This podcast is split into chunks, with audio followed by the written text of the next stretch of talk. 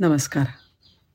आजच्या गोष्टीचं नाव आहे मी माणूस घडवतो आहे एका गावामध्ये एक ज्ञानसंपन्न वयोवृद्ध असे गुरु होते. मुलं घडवायचं हेच त्यांचं काम होतं. अनेक विद्यार्थी त्यांच्याकडे येत असत. तसंच गावातले सुद्धा अनेक लोक त्यांच्याशी सल्लामसलत करायला यायचे. शास्त्रसुद्धा त्यांनी चांगलंच अभ्यास केलेलं होतं. त्याच्यामुळे शास्त्रचर्चासुद्धा तिकडे सुरू असायची. एकदा त्यांच्याकडे एक अभ्यागत येऊन बसले होते. त्यांना काही शंका शंका होत्या आणि त्यानुसार शास्त्रचर्चा सुरू होती.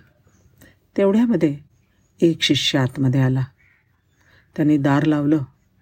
त्याच्या पायातली पादत्राणं काढून ठेवली आणि गुरूंच्या समोर येऊन बसला. गुरु सगळं नीट बघत होते. थोडा वेळ ते शांत राहिले. आणि मग अगदी मृदू स्वरामध्ये त्याला म्हणाले बेटा जा. दाराची आणि जोड्यांची माफी मागून ये. तो मुलगा मुकाट्याने उठला. दाराच्या जवळ गेला. त्याची माफी मागितली.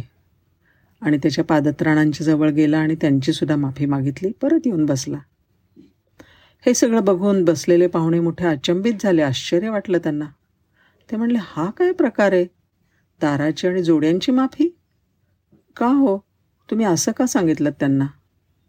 त्यावेळेला ते गुरुजी म्हणले अहो तो आला ना तेव्हा घुश्शात होता.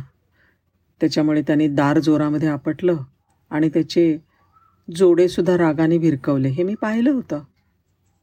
हां ठीक आहे.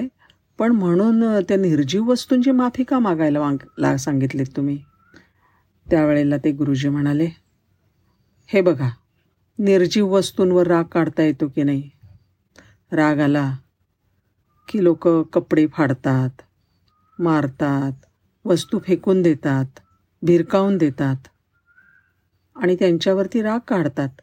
असं जर का निर्जीव वस्तूंवर राग काढता येतो तर त्यांची माफी का नाही मागायची? ती सुद्धा मागता आली पाहिजे. पाहुणे म्हणले ते ठीक आहे पण ह्याच्या रागाचा किंवा त्यांनी मागितलेल्या माफीचा त्या दरवाजावर किंवा जोड्यांवर किंवा फेकून दिलेल्या कोणत्याच वस्तूंवर काय परिणाम होणार आहे? बरोबर आहे तुमचं गुरुजी म्हणाले. पण असं आहे की मी कुठे दरवाजा किंवा जोडे यांना घडवतोय. मला तर या मुलाला माझ्या सगळ्या शिष्यांना आणि मी माणूस घडवतोय हो की नाही? धन्यवाद.